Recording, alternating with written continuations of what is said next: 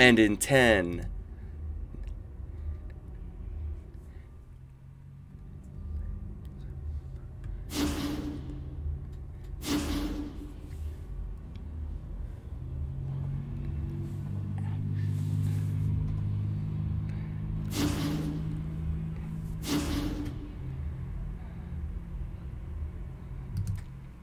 hey, how goes it? Kenn Bosak here to talk about Bitcoin and Bitcoin accessories, and today I'm with my Canadian bro Shawn Hebert. How goes it, bro from justlearncrypto.com? Hey, I'm doing pretty good, man. It's Sunday, I'm hanging out. It's like pretty warm out actually today, which is nice because it's been freezing cold all week. So yeah, man, I'm just hanging out. How's Philly doing, like, bro? Great, but I feel like warm to use like 20 degrees Celsius. I don't fuck around with any of that. Yeah, it's like 30 today. It's nice. It's 30. No, I'm out. I'll see you in Canada after winter, bro. Well, actually, I'm lying. I guess I'll be up there in like, what, 3 weeks or so? 2 weeks? Something like that? Yeah, I'll grab extra blankets for you. Don't worry. Yeah, we're going to have a snowball fight because I'm going to have to fuck you up for making me get so damn cold for this Satoshi's Ball thing. So, I guess, pun intended, let's get the ball rolling. First off, it's not your first time on the show, but just in case, you know, let everybody know who you are, what you're doing in this space, and maybe a little bit about how you got in this space to begin with. Sure, man. So, yeah, I'm Shawn. I'm the guy who posts way too much stuff on Facebook about Bitcoin. I'm the guy who talks way too much about Bitcoin to everyone. Yeah, I mean, that's pretty much what I do. I just never shut up about it. I got into Bitcoin like, I don't know, it was like 18 months ago or something like that. I did door-to-door for most of my life.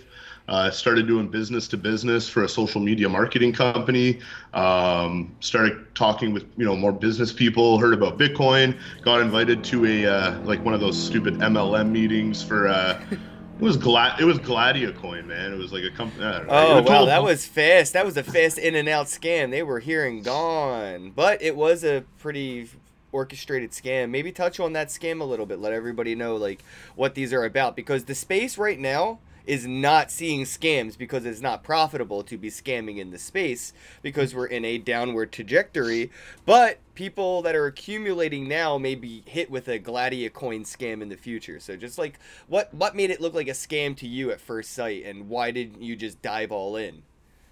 Well, I mean, anytime there's you know, a buy-in for a company and you have to relinquish control of your money, and especially like for me, I think given the fact that I didn't know much about Bitcoin anyway, it was like trying to wrap my head around Bitcoin and then trying to wrap my head around this like super complicated payout system on a tiered level with different like accomplishments. It was just very typical MLM style. I mean, I'm not new to that space. I used to go to a lot of MLM meetings, not to join them. I never joined an MLM, but just because it was a great way to network with like guys that wanted to have a side hustle, people that wanted to, you know, were motivated and were trying to make more than minimum wage and not just work a 9-to-5 job, like my kind of people.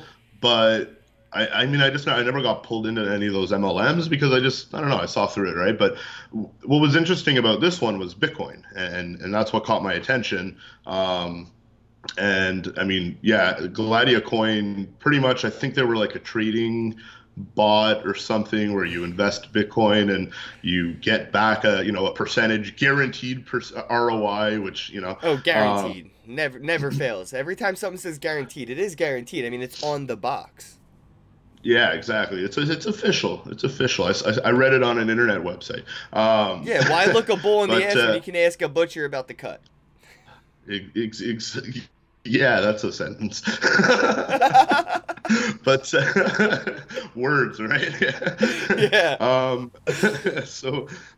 Yeah, anyway, man, I just fucking avoided that like the plague, and started researching a bit into Bitcoin, kind of like phased out of it and then got back into it again with another MLM that someone had like was trying to shove down my throat called Trade Coin Club. Oh. Same thing. trade bots, all that shit. And, you know, I think it was actually kind of good because, like, I was really interested in Bitcoin, and I feel like a lot of people, when they first get into the space, there's a lot of pressure on them to get into trading. It's like, oh, you know, go trade. Don't just hold on to Bitcoin. Imagine being able to multiply it and and then, you know, it just with all this trading bots and like just the mentality around it, I was never a trader. I didn't want to trade. So I think it was a good thing. It pushed me further away from trading, and it made me focus more on the technology, more on the community, more on the use case of Bitcoin. It really made me start thinking like, what is money? Like, why are we using it? Why do we relinquish so much of our money and our control over to third parties? And then, yeah, I just fucking slipped down the rabbit hole, started following you, started watching Andreas Antonopoulos, and just got like really into it, man. And it got hooked up with NetCoins out of Vancouver. Dude, NetCoins is making moves right now, dude. Yeah, they're doing some stuff, man. They're doing some cool stuff. They're definitely, they've shifted their focus from when they first started. They were initially really focused on setting up ATMs at like retail locations. So they wanted to have virtual ATMs all over. Now they're dealing with a lot more like institutional buyers, and they're publicly traded now on the Canadian Stock Exchange. Yeah, exactly. But I mean, I always like, I think that it's great that we have an amazing like platform for institutional people to buy large amounts of Bitcoin in Canada, and we have multiple platforms for that. But I think it's more important that I can go buy my coffee with Bitcoin. And, you know, I'm not an institutional investor. I'm not, you know, I don't manage a hedge fund, none of that stuff. So, I mean, it's all really like, what's relative to me? What can I do in the Bitcoin space, in the crypto space, to make a difference for my life? And the way I see that is helping businesses start to incorporate cryptocurrency, talking about it as much as I can, getting as many wallets set up, you know, battling all the FUD that's out there in person, and just not giving up faith, man. I feel like so many people just like, they believed in this so much when the value was high, and now the value is low, and their belief system has changed. And it's like, people need to reevaluate like what initially got them interested in this, and like realize that it's still here, it's still new, it's still gonna grow. It still These has are the same people that were when Bitcoin was 20,000 were like, man, I wish Bitcoin was back at 3,000 so I could buy some, and now it is, and they're just like, dude, I said. Yeah, dude, I mean, I posted that on Facebook a couple days ago. I was like, Bitcoin 20,000, everyone buy, buy, buy. Super excited. Wish they, you know, they wish it was back down. And yeah, I made another good joke the other day. I said, the market's so low that hackers are putting coins back into people's wallets. Yeah, but dude, you know what, man? It's going to be a funny event when we have another bull run. But, I mean, it could be a nice long winter. It could be a short, you know, consolidation period. Price does not reflect the quality of the tech, though. The Bitcoin blockchain has improved over the year tremendously, and I mean, we're just looking at so many ways of getting institutional capital, from Fidelity to the upcoming ETFs, and you know, this is all just starting to look too suspicious to me, that the price is coming down while all these big dominoes are being lined up. Like, if you look at the big picture, you know what I mean? It looks like Bitcoin should be worth more than its previously all-time high, due to the fact that it's more accepted, more used, more acknowledged, more known about, easier to invest in. All these on-ramps exist. Institutional avenues and everything now exist. Before Bitcoin was 20 grand, none of this existed. So yeah. Bitcoin is now better, and it is cheaper. So that's why I think everyone's saying it's on a discount. Yeah, but I mean, at the end of the day, like, Bitcoin's value isn't really going to be relative to society until I think we see more of a collapse in our actual fiat systems. And you know what? I feel like there's still a couple roads that we could go down right now. Like, Bitcoin could take over, become a global payment form. I mean, I think we're years and, you know, at least a decade away from that even starting, really, which again is, I mean, it's understandable that people are going to be emotional and unsure about this stuff now, because it's still so fucking new, man. This is brand new stuff. Like, this is something that people need to realize is going to have problems. It's something that needs to grow. It's just like when the internet came. I mean, people think the internet, as good as it's going to be, it still has so much room for improvement. You know what I mean? Like, yeah, no, I'm very impatiently waiting for like 5G mobile data speeds to come out so we can do more on our, you know, mobile data and, you know, the internet in a mobile way. And everyone's like, oh no, the internet's fine, it peaked. And I'm like, no, the internet's still at like 10% what it is going to be in the future. It's still very early tech. And what blockchain is like, fucking dude, 1% of where it's going and what it can be. And I mean, you know, I think we've seen more advancements in technology and in society in the last 10 years than we did from 1900 to 2000. Like, it's nuts the rate that technology and innovation's coming out. So I mean, picture in 5 years, man, all these kids that are 15, you know, 16, they're going to be going to college, university. We're already seeing blockchain specific courses being offered at universities all around the world. It's going to create a whole new market for kids that are going to want to work in this industry. And I think that, like, the volatility in price right now and all the FUD and all the bullshit media and all the stupid negative people that are, you know, trying to convince people away from this technology for whatever reason, I think all of that is just going to build stronger believers in the technology. It's going to force companies to really innovate themselves and really, like, push themselves to get a product out there. And it's just going to bring a bunch more people in, man. More and more people are going to be getting into this industry, and who knows when the next, you know, for lack of a better reference, Zuckerberg is going to come in and create the next big thing, right? Like, I mean, it's just exciting, man. And people need to, like, grow some balls and stop losing faith every time the price drops. You know, like, if you're all in on crypto when you lost money from this, then I totally feel for you, man. It's exactly, man. This isn't a very volatile thing to be in, but at the end of the day, like, I've hedged myself in other ways. I'm like, I mean, I'm still working a job to earn fiat to make sure some of my bills are paid. You know, invested in other altcoins and just hodling, man. Like, it's the name of the game right now, and the people that have the balls to stick in it and do it are going to be the ones that are going to become the winners in the next 5-10 years. That's what we've seen this all before. This is history repeating itself. I mean, I hate to say that, you know, maybe the mainstream was a little right when they were calling this a .com bubble, you know, when they were looking at it, and maybe it really does now represent a .com bubble-esque look and appeal and appearance and all that. But like you said, we right now we're not going to see any more of these vaporware, you know, projects. We're going to see real shit starting to come out because that's what investors are going to put their money into.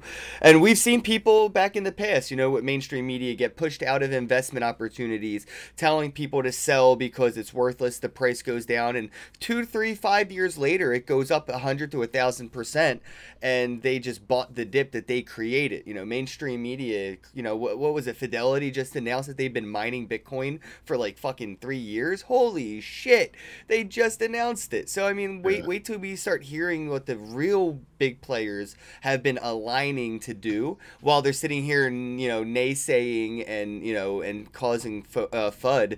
It's really obvious that there's something going on manipulation wise, and I don't think it was on the way up. I think it's been them manipulating the price on the way down. And, you know, a lot of these whales that are buying Bitcoin are buying OTC, and it's not really reflecting on the open market. So for the sellers selling on the open exchanges, that's reflecting, but the buyers buying that dip are buying it on the back end where it doesn't reflect. So they're not, well, this is what rich people do. They don't want to buy something and have it go up in value, so the next time they buy it, they caused that inflation in price.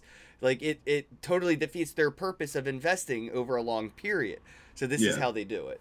Of course, man. And I mean, I'm in talks with lots of the exchanges and owners of exchanges in Canada, lots of the OTC desks, lots of the brokers in Canada. I mean, I'm very well connected in the space. And I see it, man. There's tens of millions of dollars being purchased of Bitcoin on a weekly basis. There's contracts set up between exchanges. They're selling Bitcoin back to each other. You know, one of them will be like, hey, I need, you know, 100, you know, maybe 1,000 Bitcoins a week, whatever, $5 million. And the other one will be like, yeah, I need the same. They'll literally sell it back and forth to each other, man. And that kind of stuff isn't hitting the books. It's not reflected in the exchanges, like you said. And it's again, it's these little moves that are happening behind the scenes that aren't in the media. I mean, the whole point of Bitcoin, the whole success behind it is going to come from the fact that we can't trust these big third-party organizations. So why are we trusting them now about the thing that threatens them? Why are people listening to the? I mean, it's just, I don't know, it boggles my mind, man. I mean, at the end of the day, it's giving me confidence to buy Bitcoin. That's all this is doing. Like if I had a couple $1,000 lying around, dude, I'd be scooping up as much Bitcoin as I could right now. Fortunately, I'm putting, you know, a lot of my my funding into planning Satoshi's Ball, which I have zero regrets about. That's going to be a wicked night, man. I'm so pumped for that. So why don't we start from the beginning and finish at Satoshi's Ball? Let's start with hashtag Kenn Does Ottawa, or no, it was Kenn Does Toronto first with Kevin Moore, and that's where I met you and him met. Let's talk about that conference, because that was pretty fun, man. It was my first time in Canada. It was, you know, the first, you know, bigger, you know, Bitcoin meetup for, you know, Toronto, and it wasn't like extravagant. There was no like $100 tickets and shit like that. We had a decent, yeah, it was free. We had a decent amount of sponsors. We had Coinberry help us give away crypto there as well. We had Equibit, Ubiquity. We had NetCoins. NetCoins was there. Yeah, they even present it. And there was like what about I'd say about 75 people to 100 people showed up for the free event. Yeah, I think we had around like 80 people. Yeah, we had Mantis Crypto, HODL Brand. Like, we had some really great Canadian HODL companies brand, there. Man. I love those guys. Yeah, there's a lot of Canadian companies, so I wanted to shout those guys out for sure. But yeah, what was like your take on like the atmosphere then to now? Well, it was summer then, so naturally everyone was in a better mood. But summer in Canada? Whoa, we got 30 days. Enjoy. So I think there's a couple different aspects that came into play for me anyway. For my takeaway from that event was, one, it wasn't in my home city. So Toronto is a very different city than Ottawa. It's definitely more business, more entrepreneur focused, whereas Ottawa is more of a government city. So the mentality of the people in that city right away, they're more enthusiastic about crypto. They're more curious about it. And I think that was my biggest takeaway was, wow, there's a lot of people that took advantage of this event, came out to learn about crypto, and were asking a lot of great questions, and were coming up to me and you and Kevin and all the other presenters and really trying to pick our brains about it. And I think that's a good sign of you know, the fact that we'll still get new people in like that. And that's why I think it's important to keep doing these events. You know what? Like, I think a lot of people are getting scared away from doing meetups. Like, oh, what if only 2 or 3 people? Then 2 or 3 people came, and you got to show 2 or 3 people a week or a month or however often you do it. Well, I'm doing Bitcoin. A meetup in 2 days on the 27th of this month in Philadelphia, a free meetup. So Bitcoin PHL, look us up. We're doing a free meetup. We do it every month. I'll be there. That's because you're a badass motherfucker, Ken. Well, dude, I flew out to Ottawa for your event, which was inspired by Kevin Moore's event in Toronto, where Just Learn Crypto was born at a conference.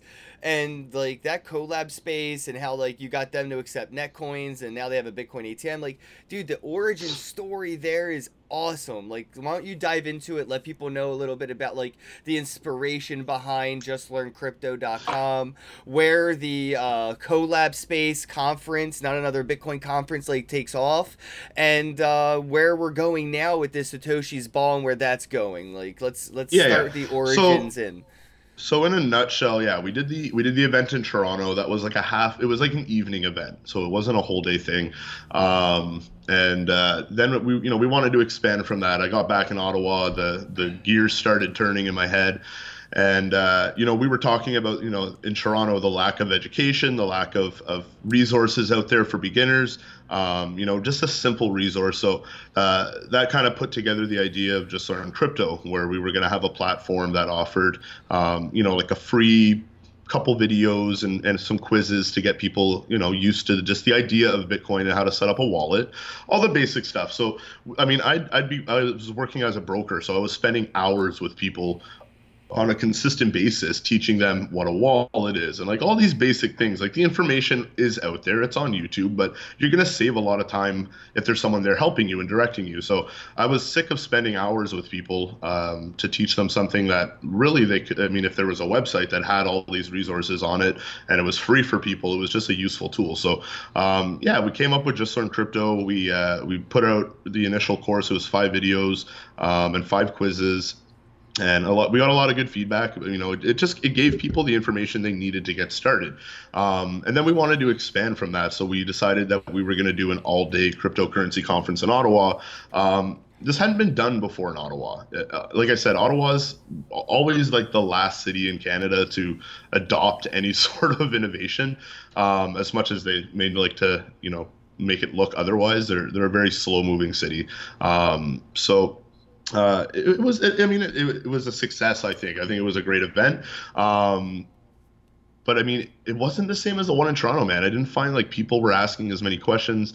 I didn't feel like we had the same kind of people come that we did in Toronto. Toronto was, but like, there was like twice the turnout too. There was the turnout, but half the enthusiasm came with them. Yeah. So, yeah, man, it was great. We had almost 200 people come out. We had way more sponsors, more booths. We had speakers all day. We had giveaways. We had a wicked raffle.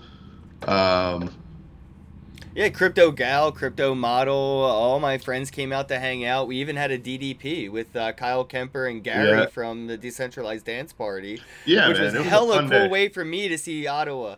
Or, you know what I mean? Like, I got to, like, wander around all of Ottawa with you guys and fucking DJ Meat Popsicle in a banana suit. You know what I mean, dude? It was great. Yo, I kid you not, everybody listening, DJ Meat Popsicle in a banana suit talking to 10 women dressed in baller-ass outfits like they were just about to go to the nightclub. And DJ's like, nah, you got to come to the DDP in his banana suit. And the ladies are like, all right. Like, I'm down. Like, what, dude? So, yeah, dude, it was fun. That was like people just joining in, you know? We were, like, going around. People were leaving the bar to come just dance with us. Yeah. Come on. You can come back to the bar. Just come on for a dance. Yeah, where are you guys going? It's not going anywhere. We're decentralized. You don't know where we're going to be.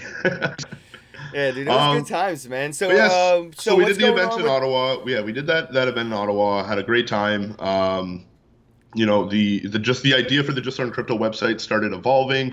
Now we're actually making it a platform where people are going to be able to put their products on there. So instead of us putting our course and us putting our swag, our merchandise, we're going to be creating a platform to allow almost anyone in the crypto community, as long as it's good stuff and we vet it, to sell their courses on there, to sell their merchandise on there, to sell their books on there. You know, like Kyle Kemper's new book. Yeah, the Unified Wallet. Available on Amazon right now in the #1 top seller section. Check out the Unified Wallet. Ken will throw a link in the comments below. But, yeah, man, so we're going to make it more of a platform. The website's down right now. We're doing a lot of work on the back end. And hopefully within the, you know, pretty soon into 2019, we're going to be relaunching that site. But yeah, me and you went to a ton of conferences. You went to a ton of conferences. I was really able to gather a good idea of what worked, what didn't work, what I enjoyed about conferences, what I didn't enjoy about conferences. And, you know, hence came this brainchild called Satoshi's Ball. And, you know, me and you, we put a lot of work into like figuring out how we wanted to do this and brainstorming back and forth. And we've been getting so much support from the crypto community, different companies, even the cannabis industry is really, I mean, the cannabis industry and the crypto industry, they really do work well together. I went to an expo yesterday in Ottawa, a cannabis and hemp expo. And I mean, just amazing people, man, innovative people, extremely open to cryptocurrency. I talked to every booth there. Not one of them was accepting crypto on the website. I pointed all of them towards myself primarily to help them get it done, but CoinPayments, which is out of Vancouver. I mean, they have CoinPayments. I fucking love CoinPayments. Me too, man. I mean, they have over 2 million websites and retail locations using their service worldwide right now. They have over 1,000 altcoins available for people to pay with, and they take the volatility out of it because the store they don't have to hold the crypto. It converts automatically over to fiat. So I mean, it's incredible. Even as a personal wallet, it's a great wallet. You have a wallet on your computer or on your phone with 1,000 different cryptocurrencies on it. Dude, I love Canada. Y'all are making moves up there. I mean, even with CoinPayments, NetCoins, and what's the other one? Bills. Yep. So you could pay all your bills in crypto. You can have merchants accept crypto, and you could sell crypto.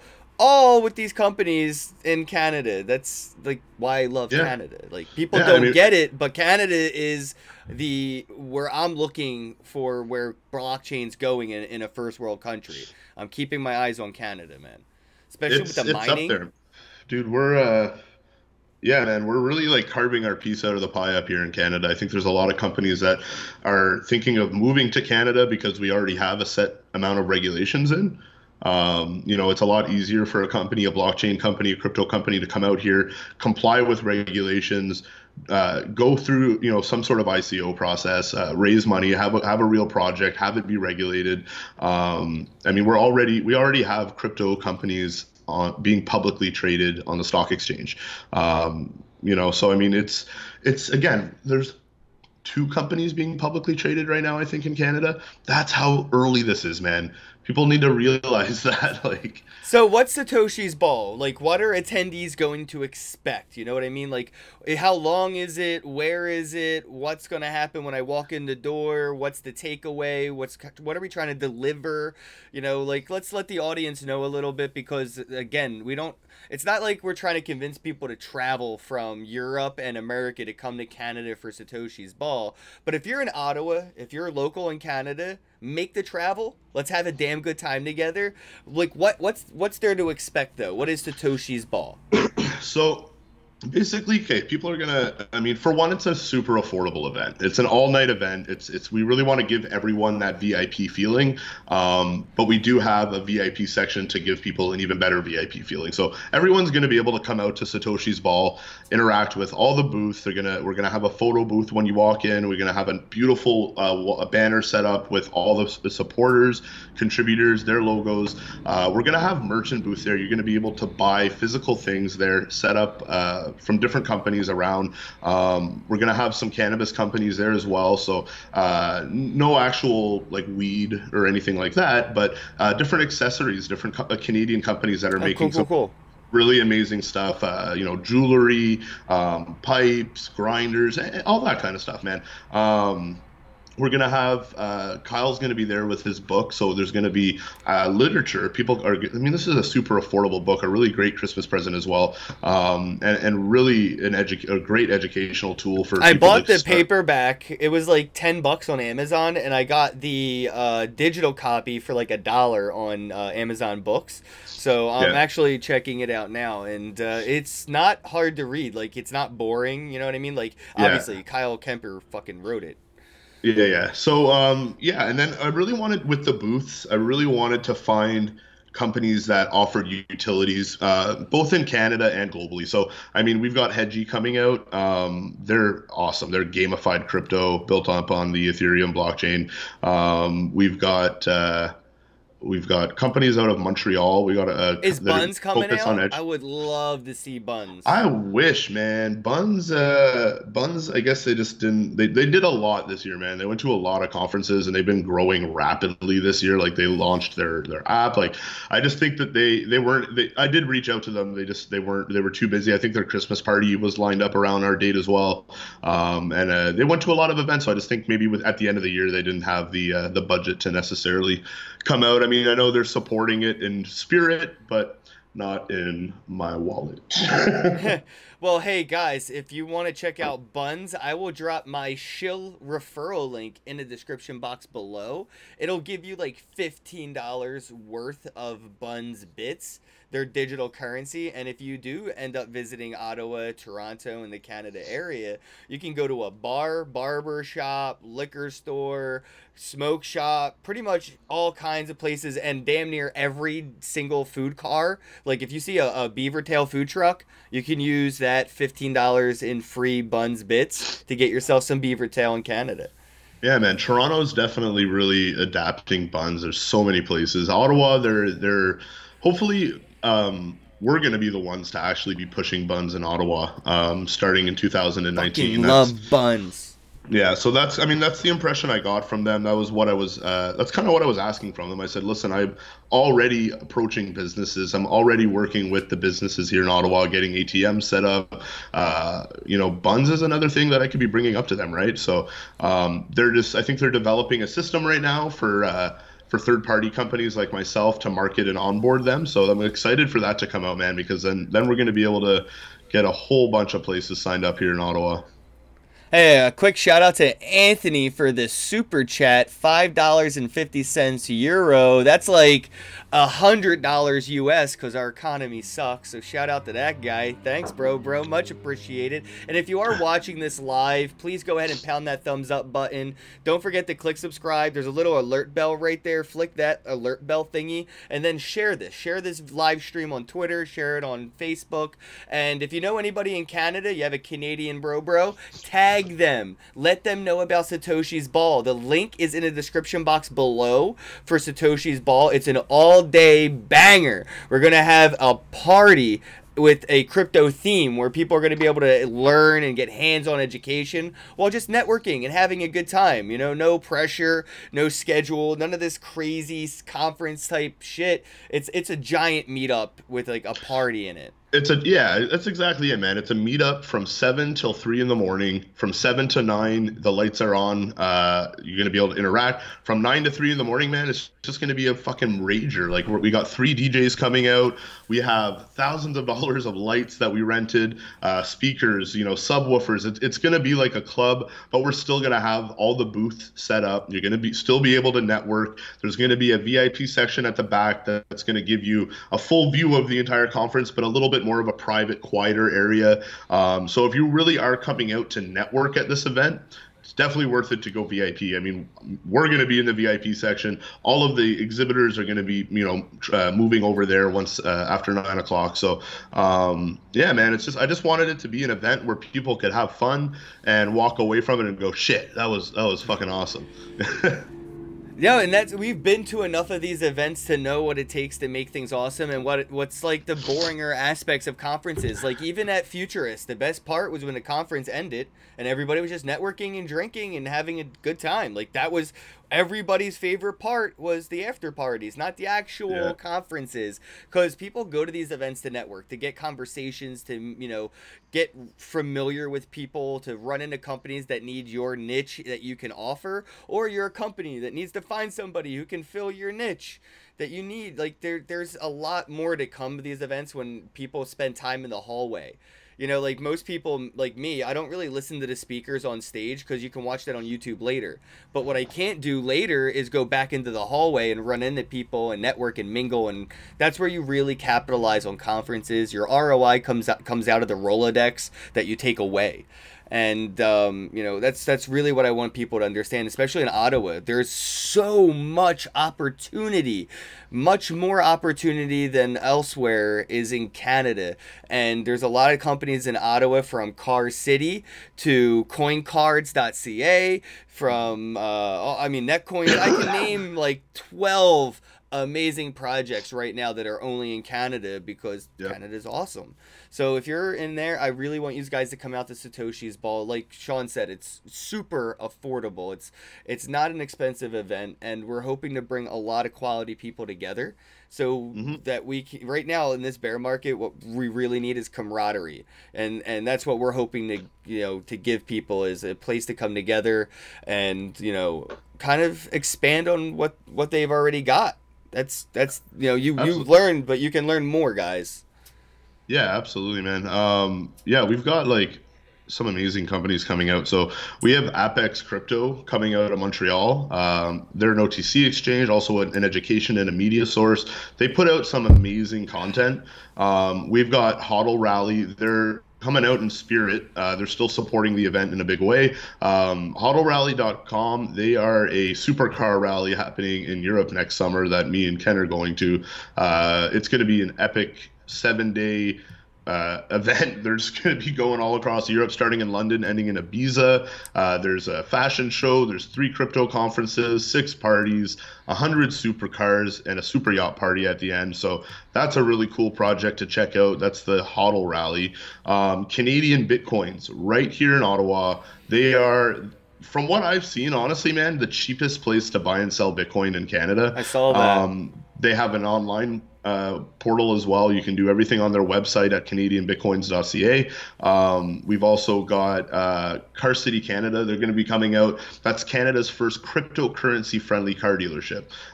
So you can go there, buy a car with Bitcoin, Litecoin, Ethereum.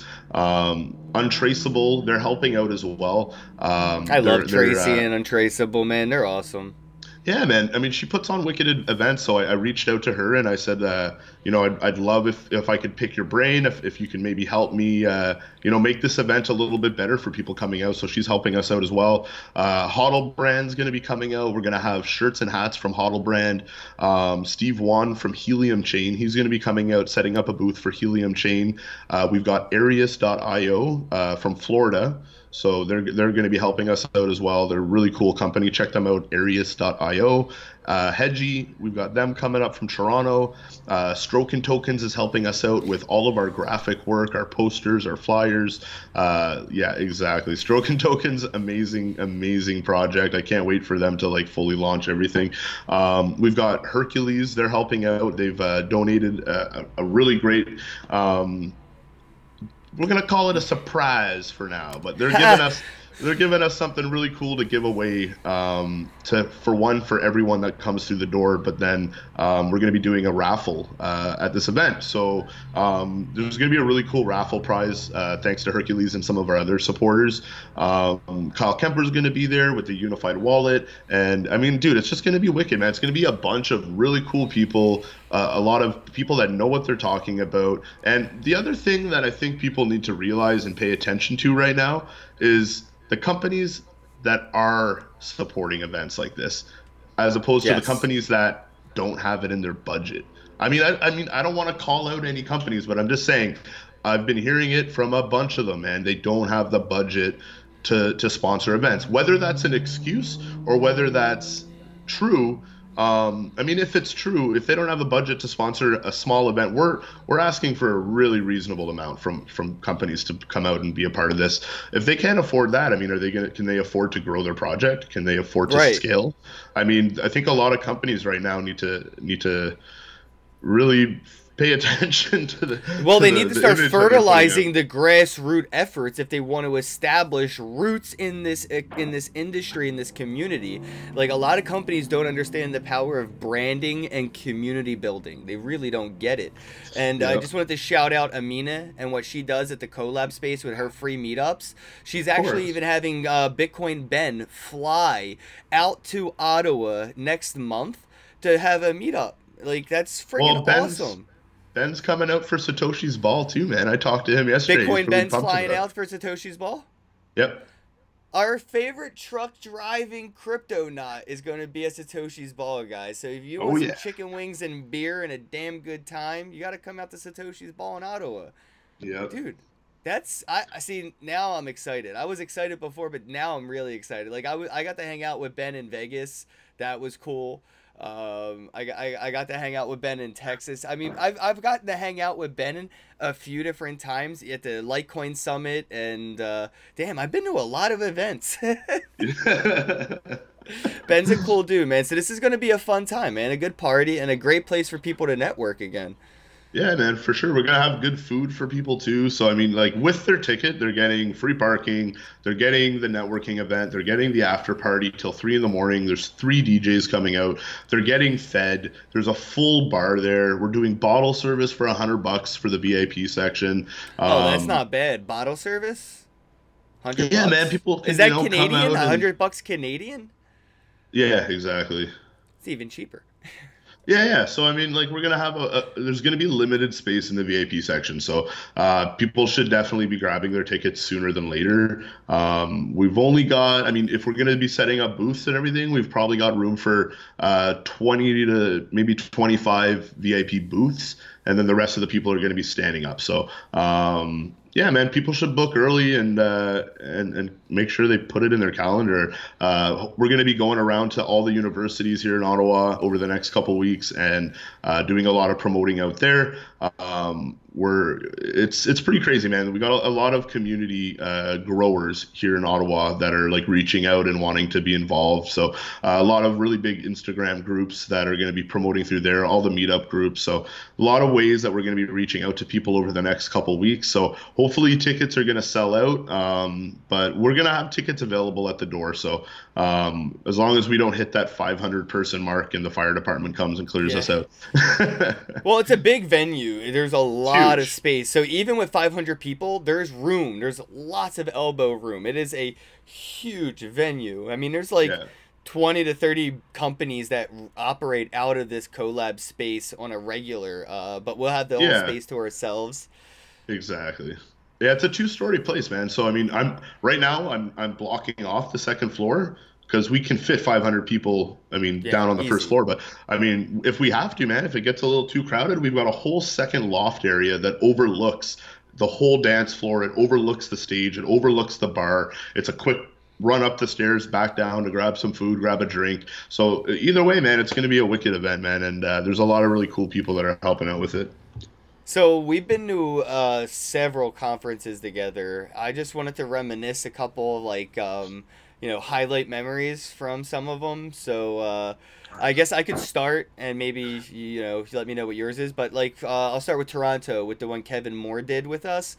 My favorite memory from that conference was that we had an after party at a coffee shop that was a smoke shop that let us smoke weed while playing pool, while listening to live music, while getting, like, fresh food and drinks.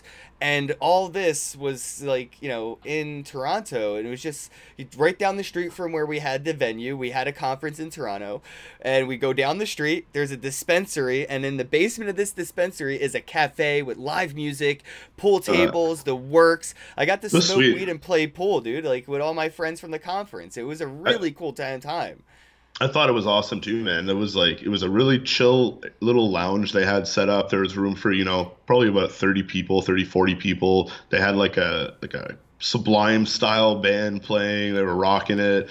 They shouted us out. They even shouted us out. Yeah, no, that was wicked, man. Ottawa definitely was the DDP. That was like the best part of that, man. That was so fun. DDP. That was wicked, man. We were just dancing around all day and all night, and it was wicked. After that was Toronto Untraceable, I think. Yes. No. After Ottawa, we decided to pack our bags the same day and go to Montreal. We did. Thank you. Yes. So, all right, guys. Me and Shawn did a conference in Ottawa at the Colab space. About 200 people showed up. We worked our asses off, and about 2 a.m., DJ Meat Popsicle's on Twitter, and he's like, "Hey guys, about 5 hours away, there's a sex expo. Want to go to a conference?" 2 hours. It was only 2 hours away. Oh, dude, I thought it was farther. For some reason, it felt far as hell. Yeah, it was a sex expo, and we didn't have tickets. We didn't have anything planned, but like everyone was here crashing at the house, so we were all like, "Hey, what are we gonna do now? Fuck it, let's go." So we packed up and went. So we packed our bags, man. We went, we drove for a few hours, and shout out to Vice Industry Token, because Stuart Duncan really hooked us up when we got there. Oh, yeah. And Kevin Moore, he definitely networked his way for us to take part in a wild water rafting expo with the Bang.com team that was racing Brazzers and Pornhub for, you know, in rafts on wild waters with Chop and Dude, that was fucking epic, dude. Quebec. That's fun. Where I actually got to tweet out to Potcoin. And Potcoin was like, dude, you're in Quebec. And I'm like, yeah, I'm at the Sex Expo. And they were like, damn, we should link up. And then Potcoin actually followed me. And we have an open invitation to the Potcoin office whenever we're in Quebec again. Perfect. We should do that when you're down for Satoshi's Ball, man. That's a good idea. I should reach out to them and schedule us a time sometime after the 15th before the 20th to go to Quebec or and meet Potcoin. You should reach out to them and tell them to come to Satoshi's Ball, and then we can do some of that real high-level VIP networking in the VIP section. Right? That's why you're the boss in the hat. I love that hat. So hat, yeah, after I bought this hat with Bunz. In Toronto. Oh yeah, you did in Toronto. So that's at the Futurist Conference, which was after the Quebec Sex Expo.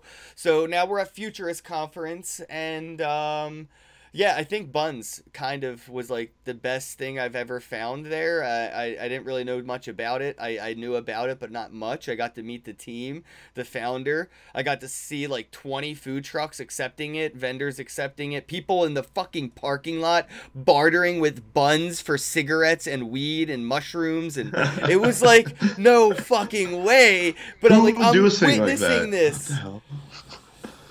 Yeah. So yeah, Futurist was great, man. What was like your favorite part of Futurist Conference? Because I know what you're about to say, and I want to start with fuck you. So yeah, so started out, it was pretty cool. Me and you were sitting front row watching Larry King. He had a wicked panel. He talked about, you know, the future of printing cocaine and told a really corny joke. And he's just, he's a sharp guy for what, 84 years old. He's still on the ball, man. So then after he spoke, I noticed like a couple of his security team coming up to bring him backstage. And then all the other speakers that were on stage as well. Who was on there with him? It was Justin Wu, Charles Hop. It was Hoskinson and two other people I actually don't recall, because those three people and Larry King were like, yeah, good for me. Yeah, yeah, exactly. So I just was like, okay, what if I just go up on stage and walk back with them? Maybe no one will notice. So I just walked on the stage and walked with the whole herd, all of them, and the security team, and walked into the VIP section at the back, which was beautiful, by the way. Fucking guy, dude. Rub it in! Rub it in my face! And then I walked back. I went. Everyone started going into Larry King's green room, his private dressing room. I guess there was another interview going on in there. And then Justin Wu, he's standing at the door, and I never met him before, but I walked up to him like I've met him a bunch of times. I was like, Justin, you killed it, bro. I gave him props, and I was like, here, let me squeeze by you, man. And I just kind of snuck into the green room, and I went into a little dark corner, and I started filming it, and I filmed the interview that he did in his green room. It was about maybe a 10-minute interview that he did. I was in his little kitchen area eating like some M&Ms and stuff. and then his interview ended. He stood up. His security team was like, hey, we got to go. It's time to leave. And everyone was like, oh, Larry, can we get a picture? I want a picture with you. And he was like, no, I'm in a rush. I'm in a rush. And I yell, Larry, I promised my grandma I'd get a selfie with you. And he turned around and looked at me and he goes, I'll do it for your grandma.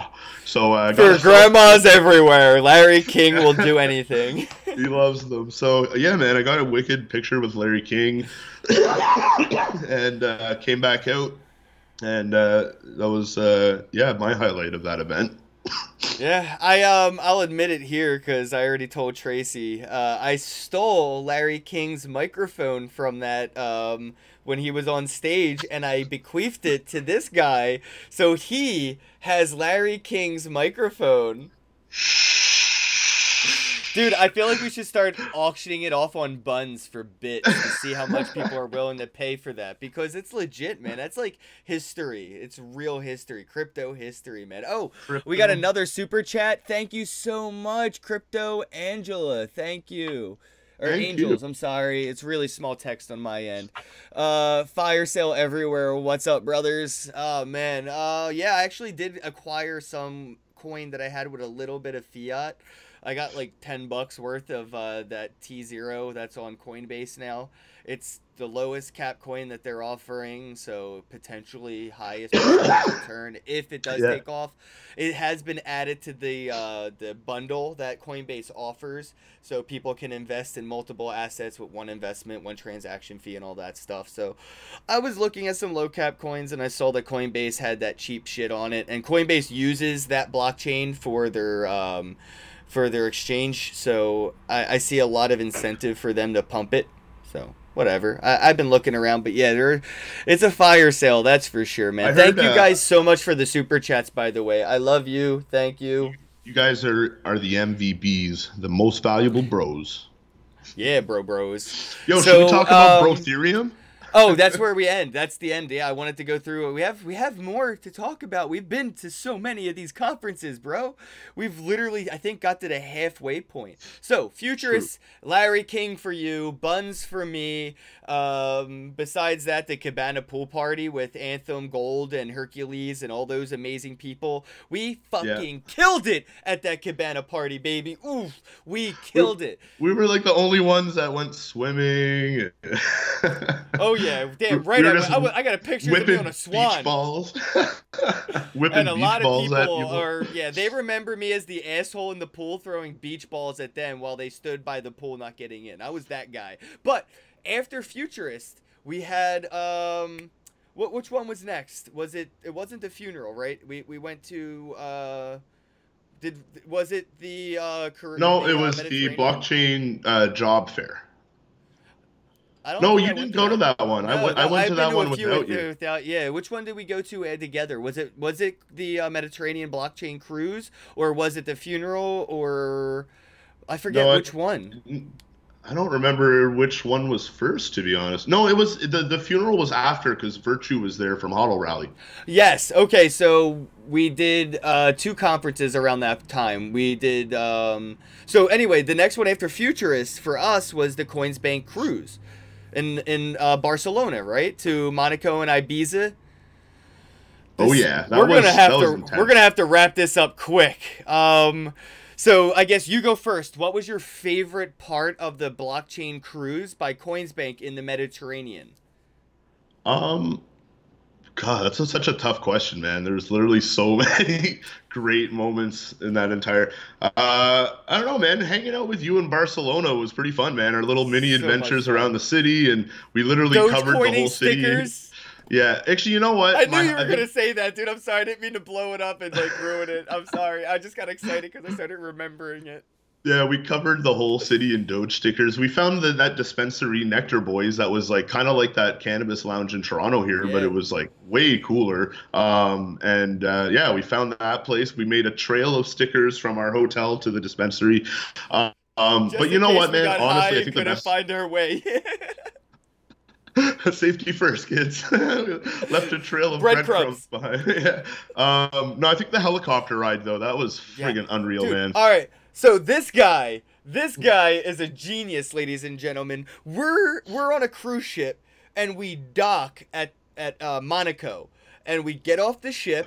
We're walking, and we see everybody going this way, but a very few selected people going that way. So Sean's like, let's go that way.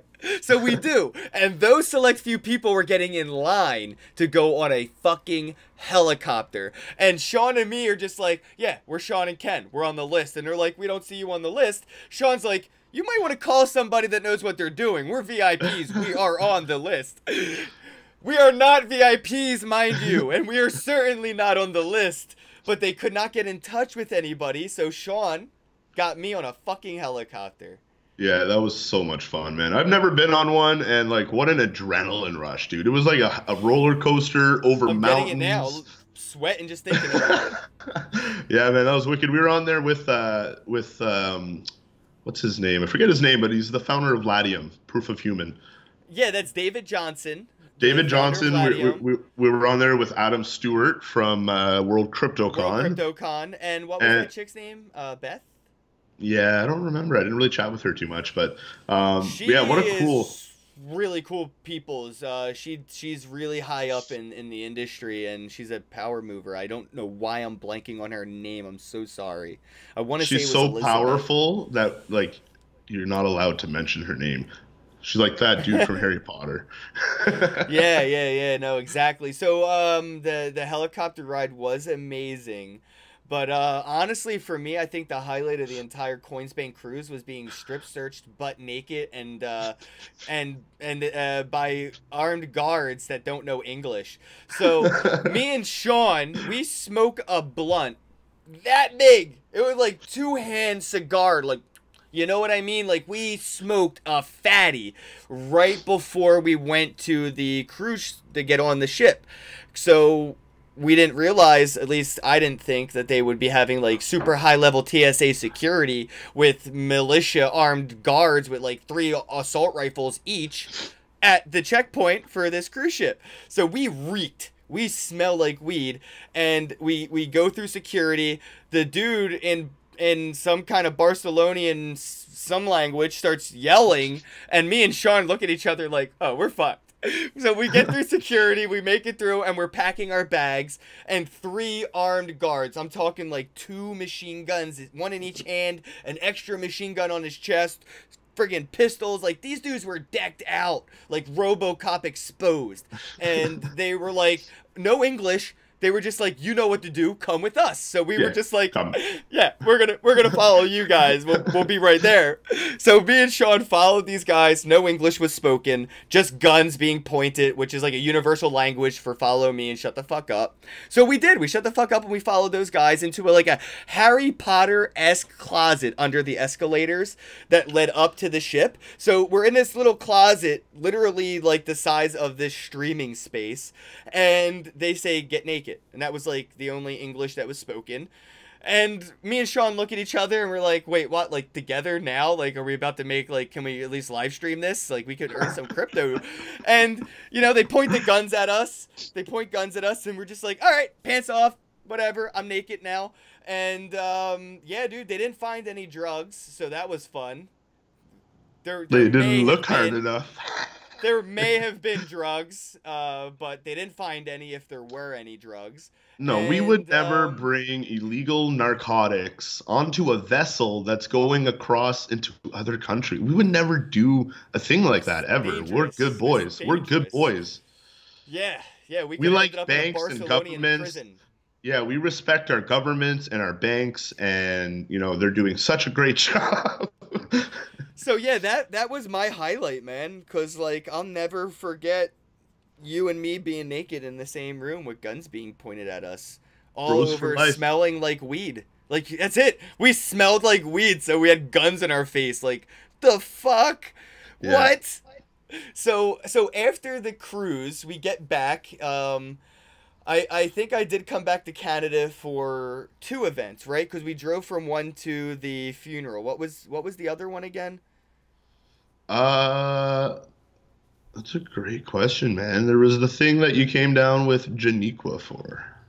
Yeah, what was that? I don't know, man. Why can't I remember it? And then we went to the funeral, but she wasn't there for that one, right? No, the funeral was before she came. That was the Blockchain Impact Conference in Toronto that I just found. That it was just so bad. So boring, and it was just like, yeah, it's just boring, man. There was no takeaway. Like, the takeaway was that it to me let me know that this is exactly how not to do a conference. Yeah, the takeaway was Satoshi's Ball, really. It was it was like, holy shit, look at the crappy conferences that are going to start happening. Let's do it right. Oh, I remember the event. It was with Kyle Kemper, bro. Oh, right. Kyle Kemper did a conference, and it was government, elite, and us. Yeah, it was for the Blockchain Association of Canada. So he's the director of the Blockchain Association of Canada. They work with the government to help set regulations and come up with these new rules for crypto. And, I mean, Kyle Kemper, he's related to Justin Trudeau. So he's always been in kind of working with government and stuff. So, yeah, it was cool, man. It was like we were in a room with really educated people, really powerful people. And then, you know, we were there with fanny packs on and just soaking it all up. And like, I think it was actually a really cool way to mesh like our side of the industry with, you know, the more legitimate side or the more professional or whatever, however you want to describe it. Yeah, no, there was a great takeaway from that conference with Kyle Kemper and those guys. There was a project I cannot for the life of me remember the project, but my boy, I follow this dude. He had a dog in a book bag. He had like, a book bag on and had a dog in it. And it was one of those book bags specifically for carrying dogs. And yeah, it had like a little bubble about that it could see out of. Yes, it was the most adorable thing ever. And he was, ooh, I got the hiccups. He was talking about a project that made it easier for people to kind of make their companies more, you know, open source about their funding, like where the funding's coming from, where the funding's going, and they could opt into who sees this. So if you're a contributor to a project, you're privy to certain information that other people wouldn't be to. And I don't know, dude, it was like that one piece that I was thinking about, like, wow, we need some real credibility, a way for companies that are doing these ICOs and ways for these people that are doing these personal like GoFundMes, like me raising money to go on like an excursion to go do a conference and, you know, report back here to my viewers. Well, why don't I show everybody that gave me funding exactly what I'm doing with that funding, even if it's for a soda, maybe it's for the ticket to the conference or an escort, maybe some cannabis, who knows? But the important thing is my investors should know what I'm doing with their money. So I like that project a lot. And to see that room full of government officials and really legit, you know, people from Canada were eager to learn about these avenues to make things more like, you know, trust for the investors without creating a velvet rope that's to protect the investor when it's really to keep them out. They're not trying to keep anybody out. They're just trying to keep them safe. And that's my takeaway from the whole government conference that Kyle Kemper did. And then there was the funeral, which the takeaway was it sucks. And we now have Satoshi's Ball. And yeah, guys, I mean, that's what's happening. I mean, dude, like, I know it sounds like a meme, but the real meme is Broetherium. So please, bro, can you tell us what the fuck is Broetherium? I wish I fucking knew. So, 2 Fridays ago, I was hanging out, I was watching the movie, I was reading the book, and I don't know, man, this word just popped into my head, Broetherium. So I went on Facebook, I put a post out, I said, hey guys, should I make a coin called Broetherium? People thought it was really funny. I made a couple puns. I said, yeah, we can run it on the bro chain and, you know, we'll do proof of bro and there'll be, you know, high security encryption protocol. And, I don't know. I made some memes and a lot of people started messaging me saying, this is really funny. Let's do something with this. We ended up making an initial 2.1 million coins on Raven Chain. And then we ended up upping it to 21 million. I just recently bought the asset on Waves platform, so it's on Waves as well. I did like Broetherium's on Waves. Yeah, you can have it on a mobile wallet now. I want some. I'm gonna have to give you my Waves wallet address, bro. Hook a brother up. Hook a bro up. So I'm not really sure what we're gonna do with this yet. Obviously, the coin has no value. It's just a it's just a kind of a funny thing right now between bros. We've got a Telegram group with almost 100 members in it. We have a Facebook group. We got a Facebook page. There's a Twitter page. It's all under Broetherium. And I don't know, man. Who knows what we're gonna do with this? We've got an official logo being worked on right now. It's gonna have a pineapple head with like sunglasses and like our logo's gonna be a pineapple head, dude. Because why the hell I can not? See the tattoo now. Oh right, I know. Yeah, totally, man. Face tattoo right here, Broetherium. Yeah, no, I was thinking like the Tekashi or like Post Malone like under the eye. Yeah. Okay. Yeah, I like it. But yeah, no, man, like, I don't know what we're gonna do with that. Like, I love it. I love that, you know, people are behind the, you know, they still have a sense of humor. You know what I mean? Like in this space, people are so fucking serious. It's boring. I'm so over people being serious. When Bitcoin moon, when we gonna go? The price does not reflect the tech. The tech is the tech, period. You can use the tech as currency if you want, that's fine, but don't compare the two. And you know, people are freaking out and worrying about price, and you know, we still have a decent, you know, group of people in this space that can, you know, have a laugh, you know what I mean? Like, we need to have these, we need to let people know that memes are valuable, you know, and things like Doge has proven this, and who knows what Broetherium could do as a joke moving forward. In a time of need right now, we need more jokes than we need serious bullshit. You know, people need to lighten up, because this market is depressing. It's you know, getting people to overthink and do too much due diligence and overcomplicate their own investments by having to feel like they need to know exactly what SHA-256 encryption is in order to even use Bitcoin, when that's not the case. Just, you know, download a wallet and use it. You know, it's not. Anyway, man, I think it's freaking funny. I'm in. That's hilarious.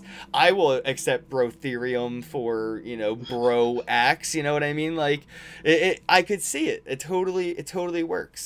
It's fucking funny, man, and I love that you use the Raven coin chain, and it's available on the Waves platform. That's pretty damn cool. Did DJ Meat Popsicle put this together? No, he didn't actually. We were talking about maybe making an actual ERC20 token for it, or some sort of proof of stake coin, where basically we would make a website where people have to make a profile. So that we know they're a real bro, man. We can't look at all these fake accounts, man, everywhere. We better have bro-furl links.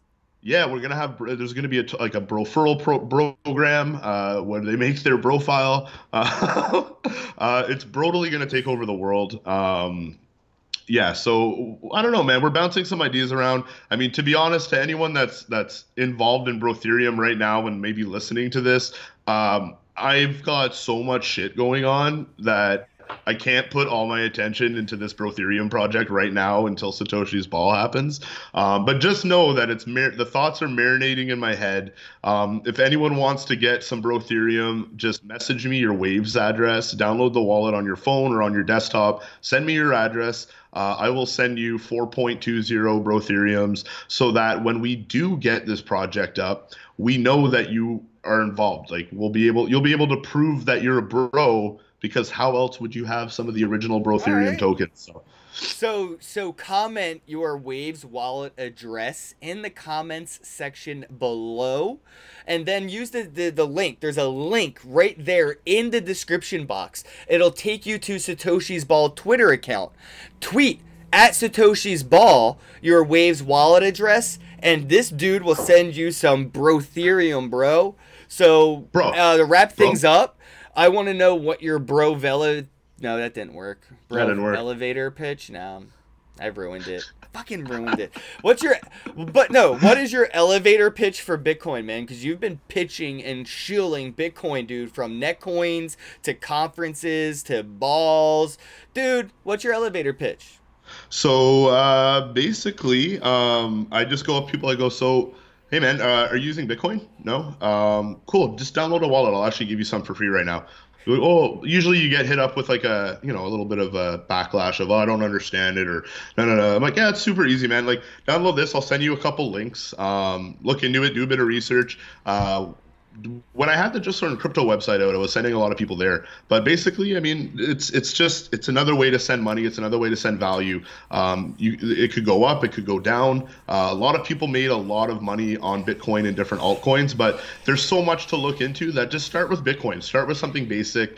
And all you have to do is download a wallet, and it's just like sending an email. It's like sending a message. It's that easy. My grandma uses it. I taught my grandma how to use Bitcoin.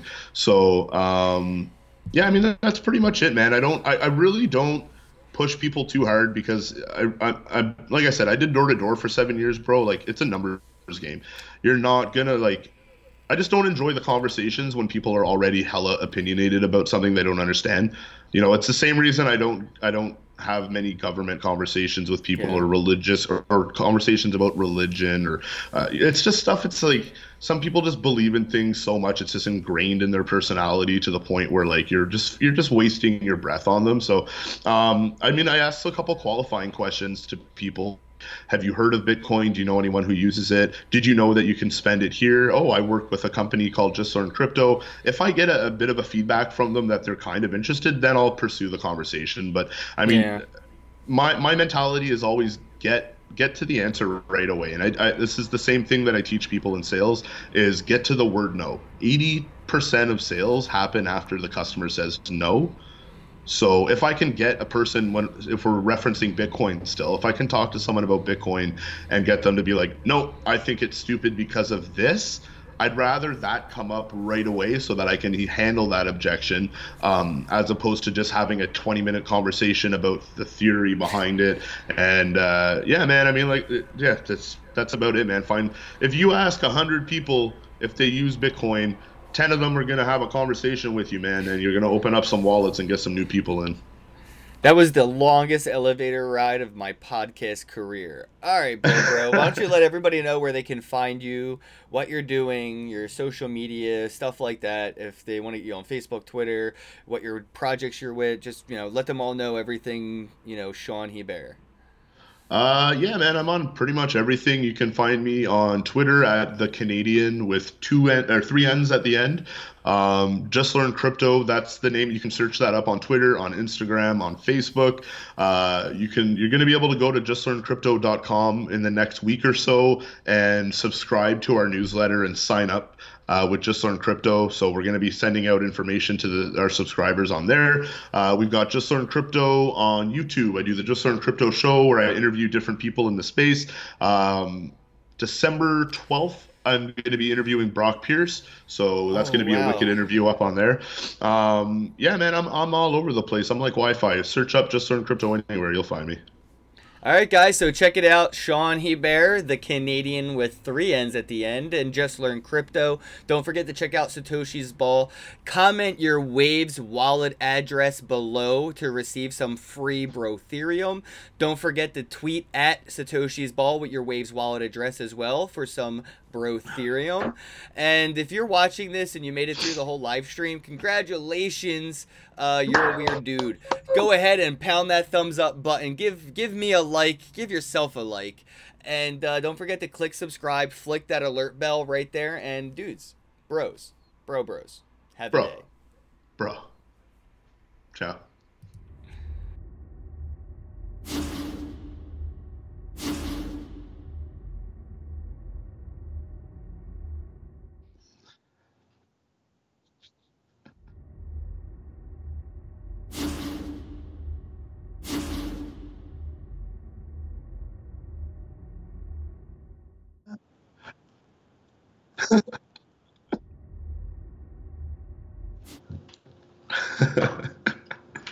Welcome.